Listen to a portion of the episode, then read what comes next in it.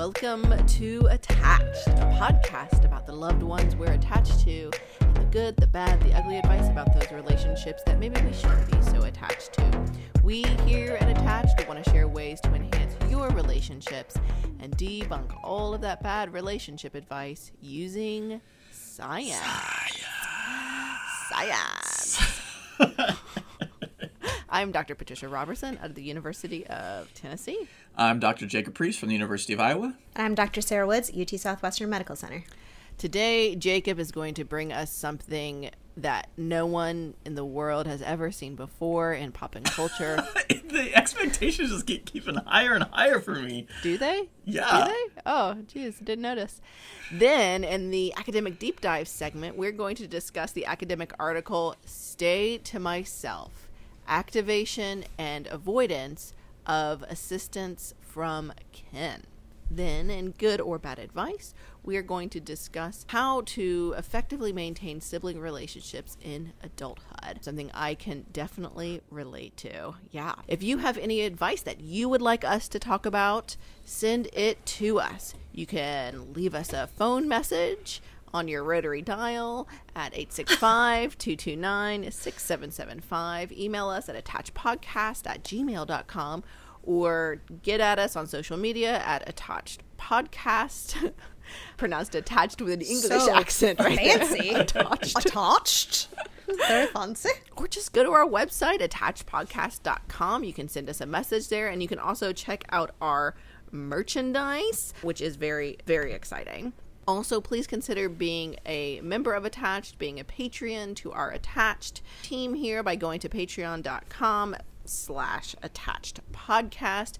Become a member and eventually one day we will give you more episodes once we reach our target number. But before we get to all of that how are you all doing Pretty good. I never really thought the idea of keeping up with the Joneses was a thing, Really? but I feel like I'm experiencing that in my mid adulthood. Am I considered like mid adulthood developmentally? And it's, I think it's probably a good keeping up with the Joneses. So my neighbors across the street, they are super like, how do I want to say this? Like naturey people. So they work at like this really cool nature center here in Cedar Rapids, and so they've like turned their front yard into like this rain garden. Amazing. They put solar panels on their house, Ooh. and so like I've decided that I'm going to try and plant a wildflower garden. Ooh. Okay. Yeah, I don't know how it's gonna go because I don't have the greenest thumb of sorts. But wildflowers, can't you just like s- throw a pack of seeds of wildflower and there's your garden? Yeah, I think so. Like I ordered the seeds to try to Yeah. do that, but like I don't know. I I don't I'm very apprehensive that I might try and it may not work. Jacob, I'd like to reframe this for you real Oh, quick. Rather you. than keeping up with the Joneses, what about just being inspired? Oh, that's probably a better. That's probably. Why did you ever stop doing therapy, Patricia? You were just like a natural at it. That's probably like the only good thing I've ever given anybody in the past 10 years. Not keeping up with the challenges, being inspired by your neighbors. So I'm really hoping that that it works, but I have no idea because the only thing that has grown in our yard is stuff that was planted by the people who lived here previously, mm. and everything we've planted. I mean, it's kind of stuck around, but it hasn't gotten any bigger. So we'll see if how it goes. Meanwhile, as an actual practicing therapist, my only question was, where are you going to throw the seeds? Like, good follow up. it was a good follow up. Where are you going to throw the seeds? So in our front yard, we have like this patch that's cut out of our grass that the old the old people, the people that old, owned our house previously, had like cut out, and then it had planted some really weird stuff in there, and it never really took off the way we wanted it to. So I'm gonna take all that out, and then I bought some seeds that are specific to Iowa. They were called the Iowa Mix because you know Iowa's special, and then I'm gonna put them in there and hope. I think I actually have to cold do something get, make them cold first because typically the seeds are planted in the fall. I don't know. I'm trying to figure out how to make this work for real. So if there's any listeners out there who know more about planting a wildflower garden than I do, please shoot us a message because I really want to make it work. Oh my gosh. Yes. He needs a whole video YouTube tutorial. I've tried to look at some. They haven't been the most helpful yet, but I think it'll be more helpful when I actually have the seeds. I think step one is take your seeds out of the freezer, and then and then let them get back to normal temperature. No, I'm I- not. I'm not certain. I but- think you're supposed to like I, I don't know. I'm gonna look up this phrase. I don't it's like cold germinate or something like that. I don't know if that's a thing, but You let We us know, know, I how don't it know. goes. I we're, will. We're I- enthusiastic. no, I'll, I'll let you know. Woods? Speaking of an unsuccessful gardener, the evolution that started as my doomsday planning seeds, I think maybe a third of them got out of the initial pods. Well, they're all dead. But I decided to try to reuse some of that dirt to stick new seeds in which is I'm pretty sure how that works. So instead, I've just I, I bought a bunch of cucumbers. Actually, my dad bought us a bunch of cucumbers, way too many cucumbers than a small family could consume in the week before they go bad. And so I'm just pretending I grew them and I started pickling them. Mm. And Ooh. it's amazing. And I I feel like I really like pickles, but I'm very, So very good. selective. And so I definitely thought that maybe this would not go well. It required a lot of ingredients that I did not possess. Like mm. I mean, maybe a lot of people have coriander seeds. I'm, I don't even know what that is. It's like cilantro seeds. Well, so I thought that, but why do we call them both? I Wait, I wait, I got didn't know confused. that. Coriander is the seeds for cilantro? Well, you know how I know because then I tried. I, I decided I was going to try gardening again this weekend, and I got cilantro seeds, and they looked the same as the coriander seeds that I put in my pickles. And then I was like, I think those are those that were that we exchanged for. I'm not sure why, but the pickles were so amazing; they were delicious, and so I just am pretending that I grew them from my garden and we're consuming them, and then separately, batch number two of seeds, which in optimism, I have written out all these cute little tags and put them all in the dirt, like for where the seeds will eventually come up. They won't, but I love that technique. My husband loves growing. I have no green thumb, but he has a, an amazing green thumb, so I benefit all from his work. But for we've been married for 10 years, maybe 9, I don't remember anyway. And consistently every single year, I have said, maybe we can put some labels on in the ground so we know what's growing mm. and what's what because mm-hmm. he'll do like several types of like peppers and lettuces and tomatoes and this stuff and the other oh, I tried those. but he All of he does not like to label them. It's like it's almost like he likes to guess what they are when they come out How of the fun. ground. Is How it? fun. Well, nothing comes out of the ground for me, so I don't know. It sounds it sounds fun. It's just stressful to me because Mm. it's not organized. I remember when we first lived together with a yard. He was doing some stuff. I was I said I would like the the backyard to be more organized. Can we make some very neat paths to where the we, you know, the grass doesn't go into this? And he is not into that method of, of gardening. Mm.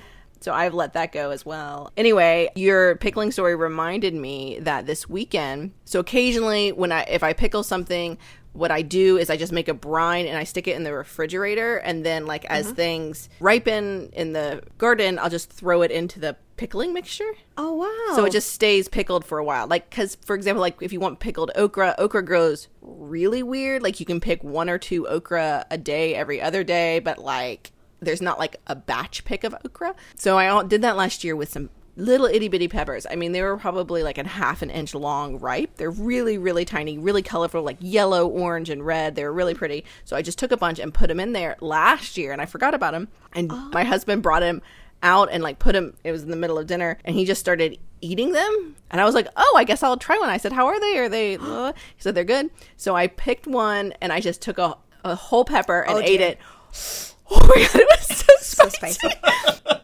they definitely needed to be mixed with something. I was like tearing up. And i was like oh, god. They were good and in, and in fact the brine worked because it preserved them for over a year but that heat it also preserved that heat real good.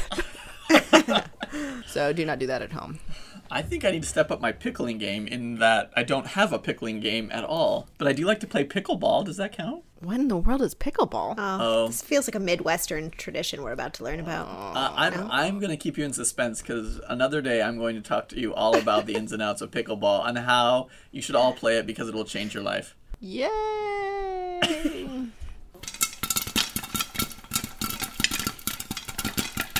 First up, poppin' culture. We learn about relationships from our friends and our family, but as we know, a lot of what we think about love and relationships come from what we see in pop culture. So, for the first segment, we like to take a moment to highlight events in pop culture that influence people's lives and how we view relationships. Low key, this is our opportunity to talk about TV and movies. So, Jacob, what do you have for us this week? I I'm going to be honest, I fear for what you have for us this week. I have been waiting to talk about this. Oh my god. With bated breath to talk oh about Netflix reality series Too Hot to Handle. Jeez.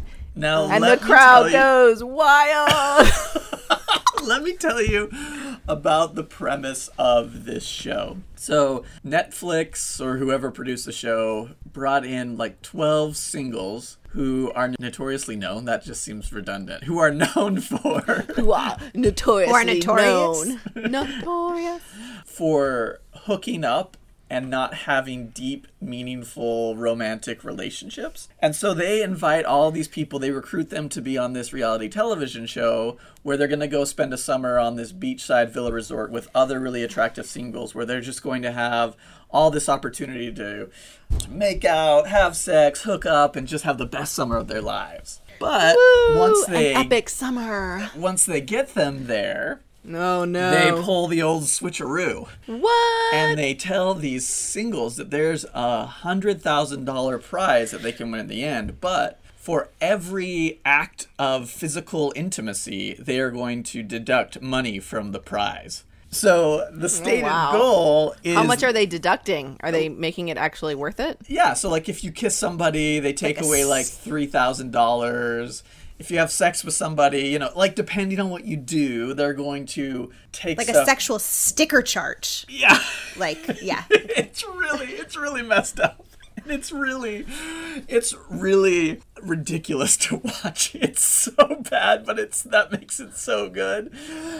But what i think what i want our listeners to take away from this is not that i'm advocating that the best way to find love is to mm-hmm. restrict yourself Sure. from sexual intimacy or that mm-hmm. going to a villa with 12 other really hot singles who all want to hook up with each mm. other but can't isn't going to help you find the love of your life. But one thing I do think is a redeeming quality of this show, Yes, go on. yes, go on, is that the attempt is present to help these people because they're not allowed to have sex to learn basic relationship skills. To learn how to go on a date where it doesn't involve just ah. hooking up with somebody. To learn how to be able to trust and communicate without sexual intimacy. I think that's important because it shows that people can actually learn how to be better in relationships. I'm not advocating for the techniques they bring on and what they use, but I think if you listen to a podcast like Attached, you can learn mm. specific behaviors that can improve your relationship. So I think that oftentimes there's a lot of people who think that, you know, oh, I'm bad at relationships, I can never get better, and I'm doomed to have failures of relationships forever. Research shows, clinical experience shows that that's not the case.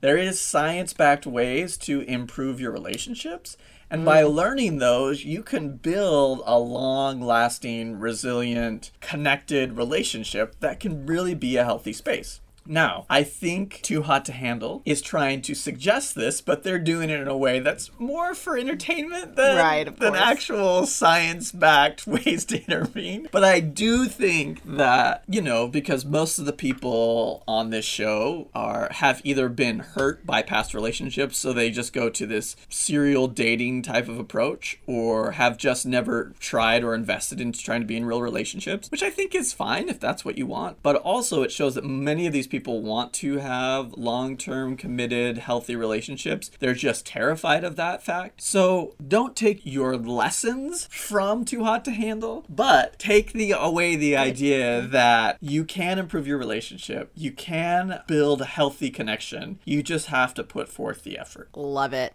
I like that positive message from Watch Too Hot to Handle just when you need some guilty ridiculousness in your life. Yeah, I really love that show. It's like it's got a lot of the messages Jacob's talking about. It's really good. Have you watched it? no, no of course I haven't. No, no one has. And it might I was like, be what has happened? it's it's on that borderline of like acceptable television and porn. Like it's really Jeez. they are really walking a fine line there of Whoa. like Yeah, so my my my only follow up question, again, to really highlight my therapy skills, is how did they develop like the notoriety for being? I think your word was like promiscuous. Like, how did they have like a resume in that like vein, or like are they famous people? Or? no, they're not. They might be Instagram, quasi Instagram famous people, like have a Oh. couple and you, oh. you know a couple hundred thousand An followers on Instagram. influencer. An influencer, but basically it's just self-reported.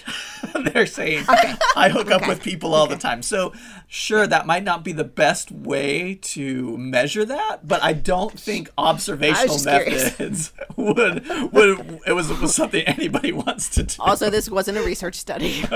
Well, they did. They did want to do observational methods. They filmed them right for like months. Well, That's yeah, exactly what wi- yeah, that's true. Well, like six weeks. I mean, it's worth. I think if you just want something to remind yourself how ridiculous people can be sometimes, eh, and watch Too and Hot then it gets better. and still love them for better. it. Yes, exactly, exactly.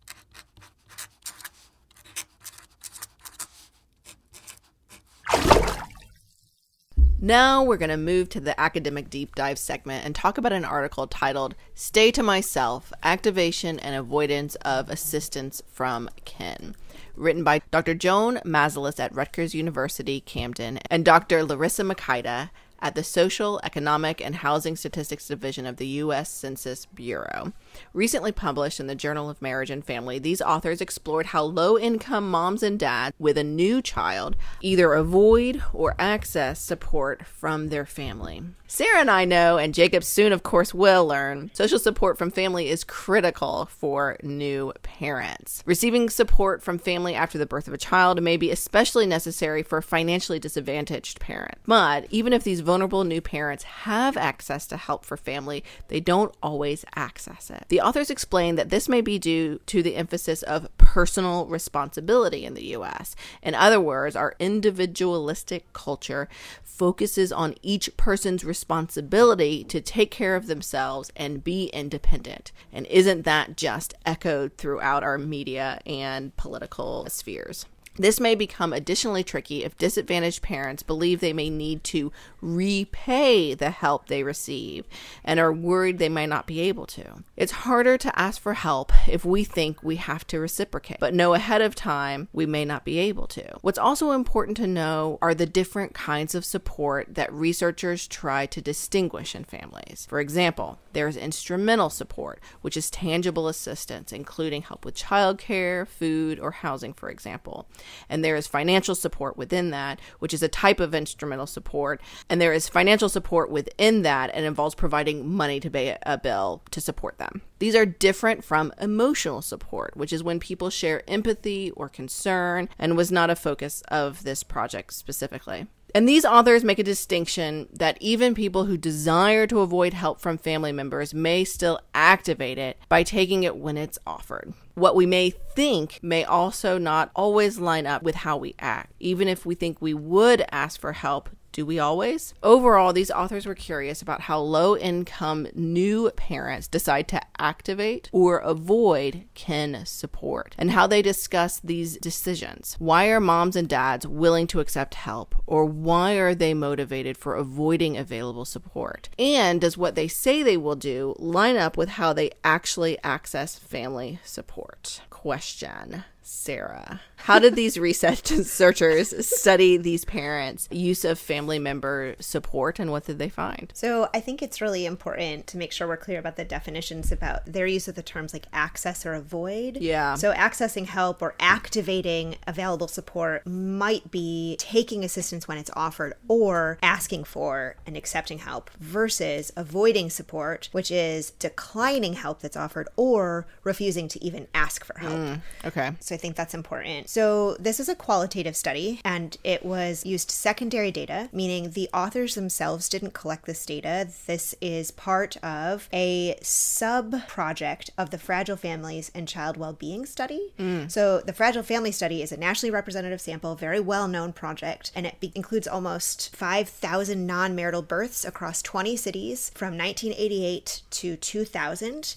And this is a an affiliated sub project that is called the Time, Love, and Cash Among Couples with Children Study, or the TLC3. And this That is a study name. began in I know. this study began in 2000 and in over four waves, one each year. It was almost annual. It included qualitative data. So not only nice. did these participants fill out the full Fragile Families survey where they got to self report a bunch of information, they also, a subset of them, participated in these extensive interviews that these authors then had access to, these transcripts of the interviews, and they coded. So this nationally representative sample is really focused on surveying financially disadvantaged families. So in, in order to qualify to be a participant, mom's income can't be greater than 75,000 and most of them had much less income. Only a third of them were married, but they had to be romantically involved with their first child's father at the time of birth. The father could not be incarcerated and their child, their first child had to live with at least one of the parents mm-hmm. and they had to be English speaking. So as part of this TLC3 project, they used stratified random sampling, which is a really specific sampling technique to make sure that they got very representative families from three cities, Chicago, Milwaukee, and New York.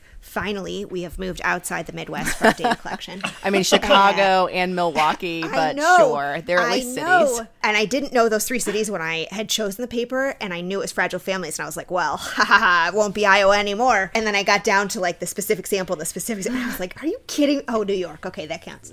so they selected 25 couples or 50 parents to participate in, what this is really cool, both individual interviews with the moms and the dads, as well as couple interviews, which is really rare. It's not something we see very often in qualitative research. We usually do individual interviews or sometimes focus groups, groups collections of individuals, but this used dyadic couple interviews, which is really cool. And they interviewed all did all three of those interviews in each of the four waves, which means at the end they had 756 interviews total. Wow. I don't know how long this coding project took them. I think somewhere in there they say they have like, I think it's like four advanced undergraduates or something. I mean, I, I can't imagine how much time that would take to code all of that, all of those transcripts. But they they were really specific about how they drilled down to find the data that might be applicable. So there are some example interview questions that focus on people, for example, like are there people you could ask for help, or do you get any help with expenses from the people you mm. care about, etc. So that they're not capturing governmental assistance. They're really capturing stories about who in your life helps you. Right. And also, really cool is because these couples were embedded in this huge fragile family study and had done all of these survey responses,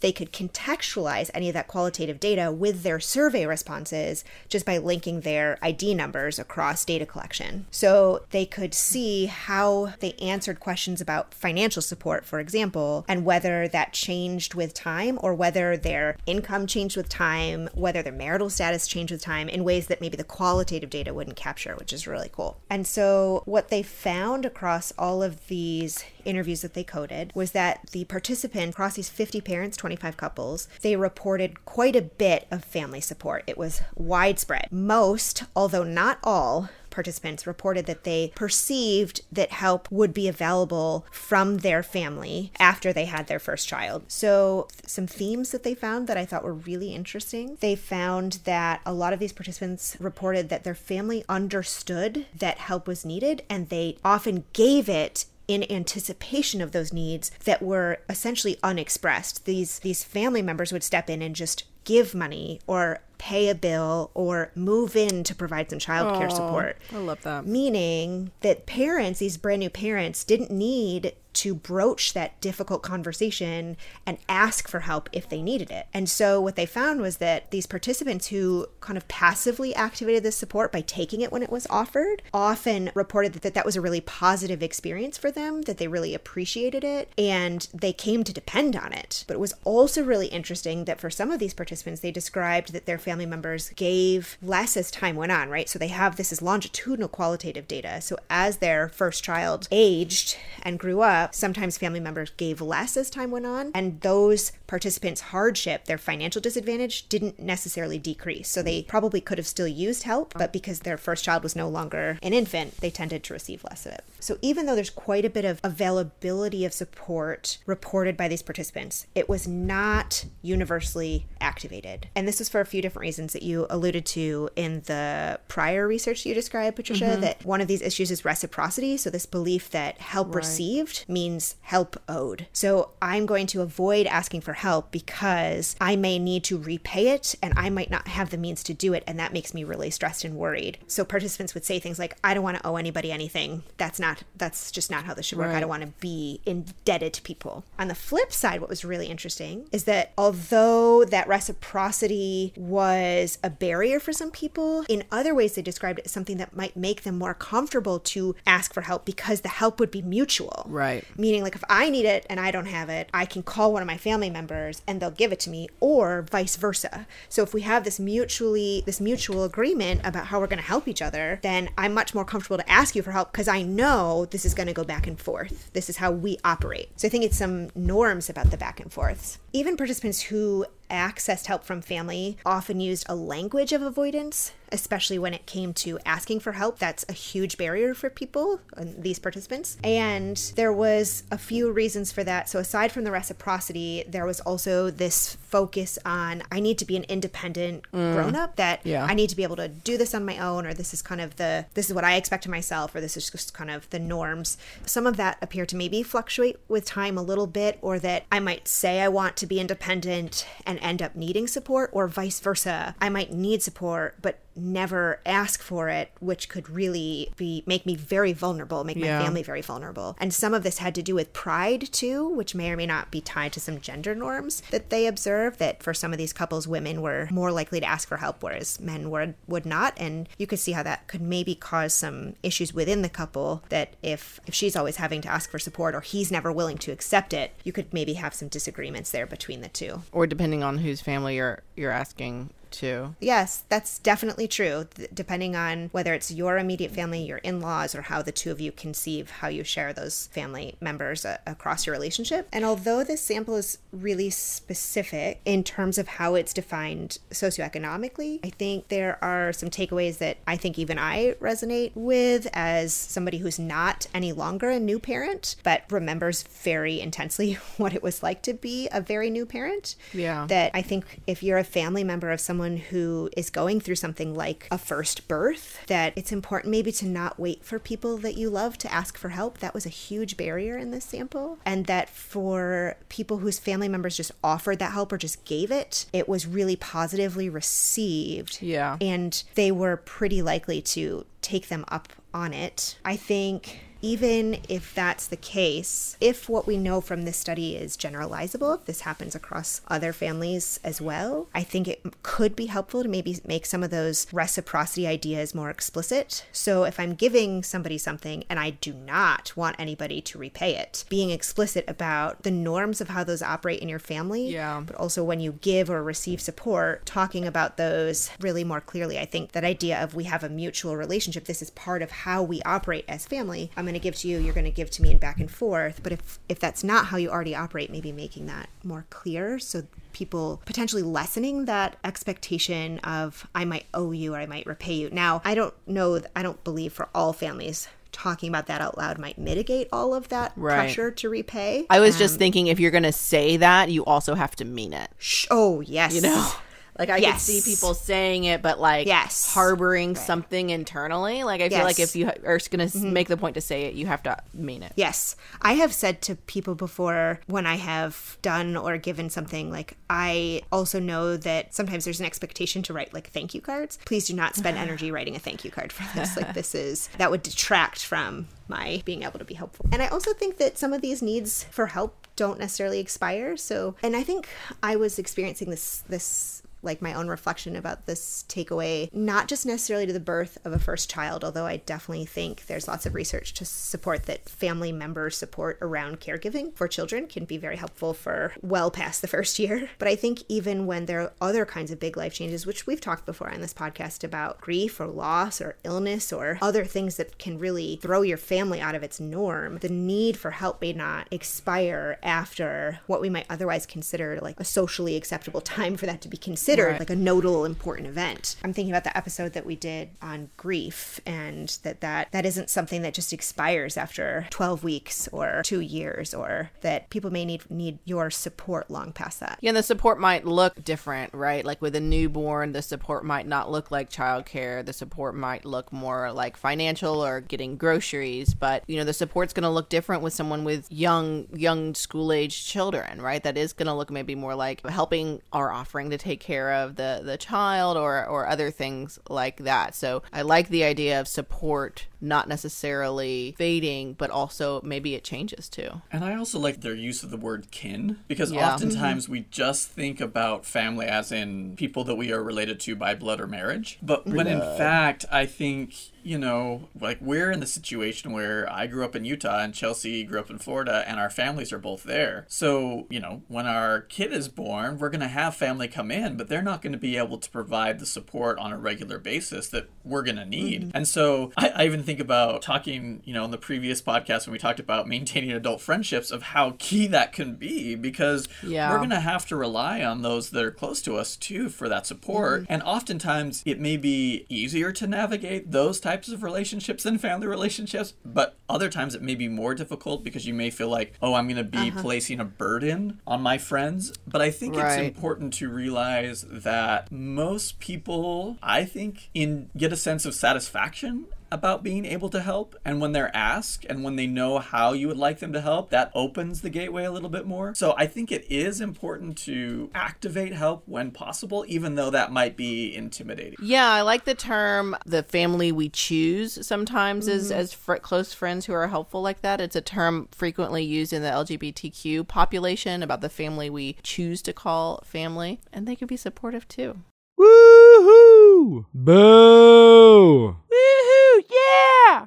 Finally, time for good or bad advice, where we talk about pervasive relationship advice. We hear relationship advice from parents, families, friends. We see advice about how to be in relationships from movies and TV shows, and we read advice that is spewed at us on social media, blogs, and all of those numerous top 10 lists about how to be. But a lot of it just isn't actually good relationship advice. This is the part of the show when we use science to decide if the advice is good or bad. If you have seen or heard some advice you'd like us to talk about it, send it in. You can leave us a message at 865 229 6775. Email us at attachedpodcast at gmail.com. Get at us on the social media at attached podcast or please go to attachpodcast.com and send us a message. While you're in this vast World Wide Web space, please like and subscribe to the podcast and also leave us a review if it's good. Also, share it with your loved ones because, you know, you want them to be better too. Siblings are typically the longest relationships we have. This is an excellent segue, by the way. But how do you keep these relationships healthy and not toxic through adulthood? Today, we're going to discuss an article about that from Reader's Digest, which is I think we've covered Reader's Digest before, and I'm still just impressed that they're around. My memory of Reader's Digest if it is it being on my grandmother's toilet growing up. oh So exactly Yes. there's that. 100% Ditto. 100% Yep. Yep. but it's still around. So the article is called 11 Ways to Co- Become BFFs ah, with your siblings as grown-ups. I'm not sure if that's the tone they use, but it's No, the yeah. tone I use. It's definitely right. Everyone's friendships are different. So this is a really long list. It's 11 of them and we're only going to go through a couple of them, but I encourage you to check it out. I'm just going to like go full disclosure here. I really like this article, so we'll see what Oh. our experts have to oh. say. Wow. Oh, no pressure now. Introducing the whole collection is good advice. Yikes. oh, I might regret that. Here we go. Anyway, focus on the positive. It is all too easy to focus on your family members' negative traits, especially as your siblings' quirks that drove you up the wall when you were a kid likely still push your buttons now. Truth. I just added that.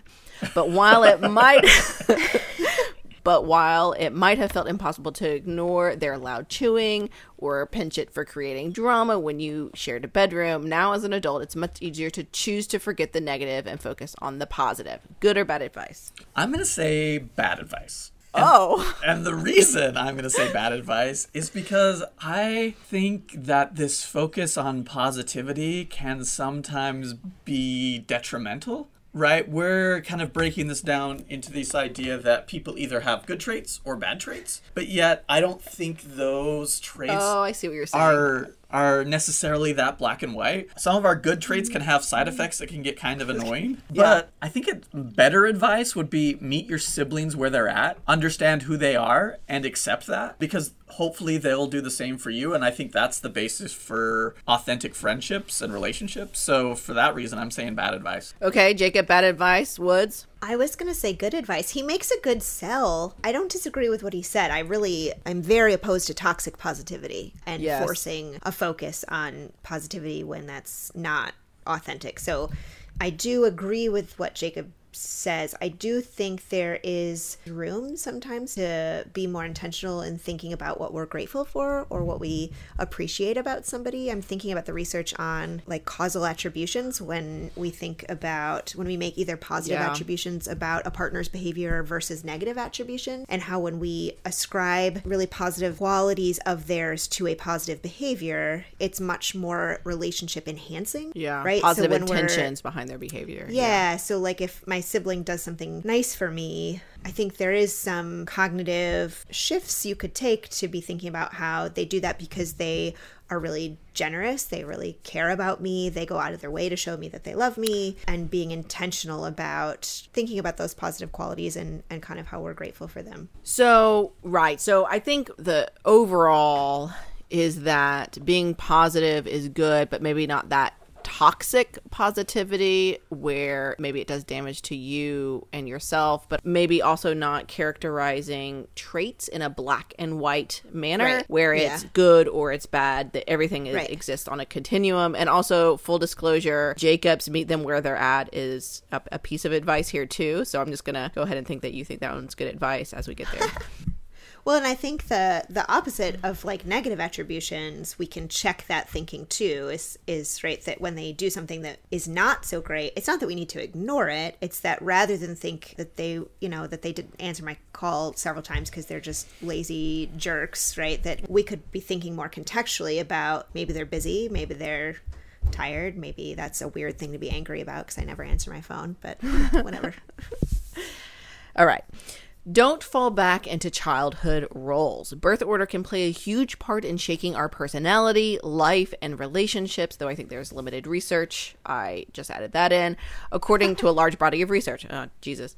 But that doesn't mean you're stuck being the bossy first child. Ugh, what slander. The attention seeking middle child or the coddled youngest child forever. In fact, you should actively try to break out of those roles. Good or bad advice, Jacob? So I'm going to say good advice with the caveat you brought up. In what I know regarding this large body body of research that the author of this article is suggesting, it's really inconclusive and weak at best. You know, like I feel like this research comes back around every few years to say like, "Hey, your birth order matters," when in fact I think there is a lot of other factors that contribute to personality, relationship style than birth order. You know, we do think about the bossy first child, the middle attention seeking child, and the coddled youngest child forever. But people in all like the young the oldest child can be want attention, the youngest child can be bossy, you know, like all of these things are not as pre-described by birth order. But so with that caveat aside, the reason why it's good advice is I think it is easy to fall into those old relationships and to relate with people in this way that you know how to relate with them. And while bringing that and building on that foundation can be good, you also need to understand that in adulthood, they are different than the, maybe they were your annoying little brother or sister that you couldn't stand. And seeing how not trying to fall in this role of like taking care of them, but meeting them again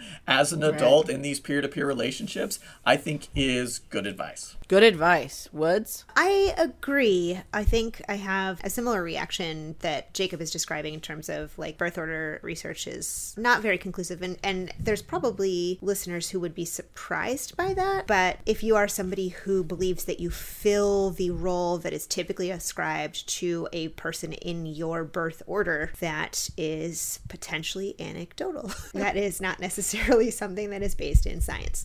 I just think it's a little bit more complicated than this piece of advice is suggesting. So to not fall back into childhood roles also suggests that there was some time or distance between childhood and adulthood during which Right. these roles did not exist. They hopefully evolve and mature, and I think that that's really important. But also, I don't think it's just as quite as easy to be spending time with a sibling and want them to be your BFF and then just kind of snap your fingers and decide, not my childhood role today. I shan't be the bossy first child.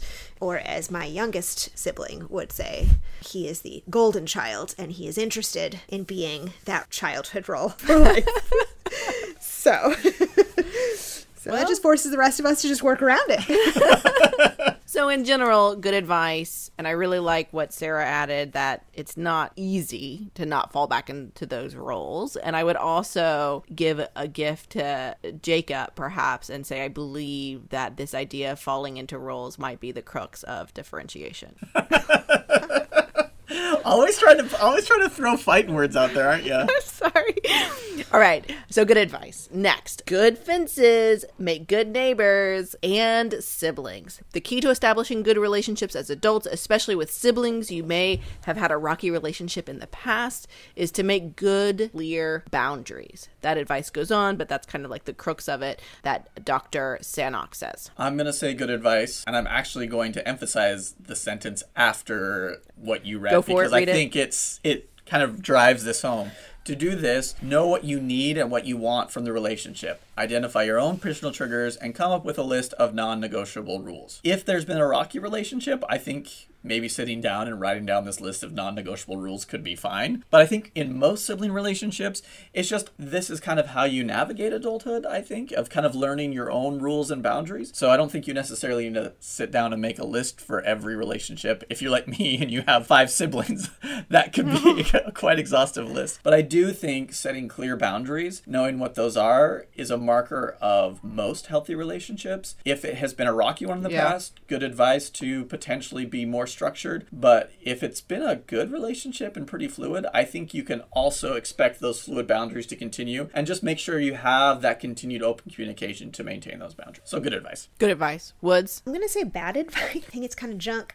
I am all about good, clear boundaries. There is maybe nothing that I share more as unsolicited advice of people that they should probably develop some semblance of boundaries or shape and shift the boundaries they have. This description of good fences make good neighbors, and the rest of the description that Jacob alluded to sounds more like real rigidity to me. Fence, fences are not flexible. Fences don't evolve and grow with time. Fences are required by your HOA. uh, it's not.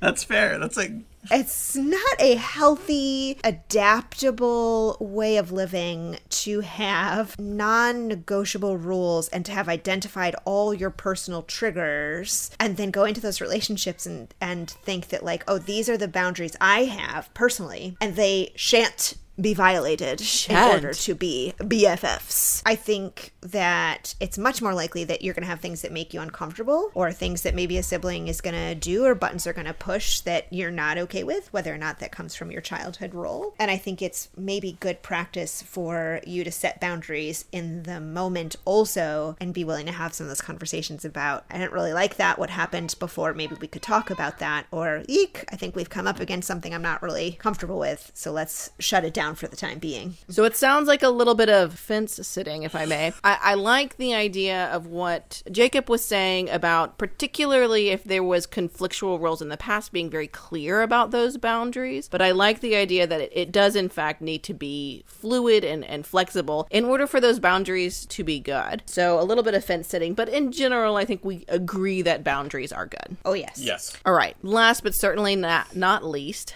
time is the best gift. In our busy world, time truly is our most valuable resource, and giving your siblings your undivided time and attention is a clear signal that you care about them. While giving tangible gifts is a thoughtful icebreaker, your siblings will still remember how they felt with you much more than anything you give them. Good or bad advice? I'm gonna say good advice. I don't know where this tangible gift as a thoughtful icebreaker idea comes from. Yeah, I don't really like that one to me, either. But yeah, I think in any relationship, one of the best things you can give, I guess if time is a thing, is your actual physical presence, your emotional presence, the ability to have a conversation that goes beyond, hey, how are you? So for me, calling them on the phone, taking your sibling out to dinner, establishing a one on one relationship, if you want to have a connection with your sibling, I think that's a great way to do it. Give them your time. It doesn't necessarily have to be on the phone or through conversation. You can give people time in other ways. You know, like we talked about kins providing support. If, you know, if you know you're you have a sibling who's really stressed out, going in taking care of kids for them is another Yeah. way to show that give that valuable resource of your time so good advice Good advice. Woods? Yeah, I agree. Good advice. I think this is investing in your relationship. My siblings and I were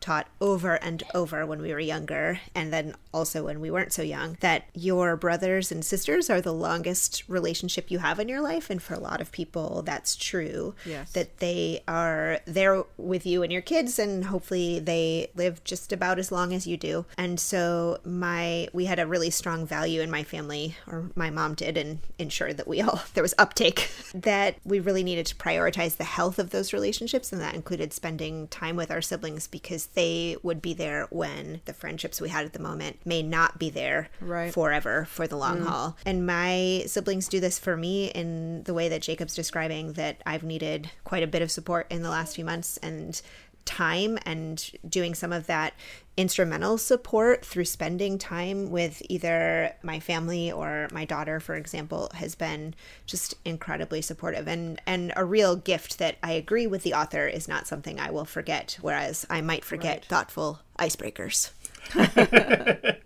So, a resounding good advice. Time, dedicating time can show you care, but also potentially can really help repair relationships and ensure that those sibling relationships stay healthy throughout your adulthood. Thanks for listening to Attached. Remember, call us, email us, or tweet us about any relationship advice you've received and that you're wondering whether to follow or pass on. We cannot wait to talk about it.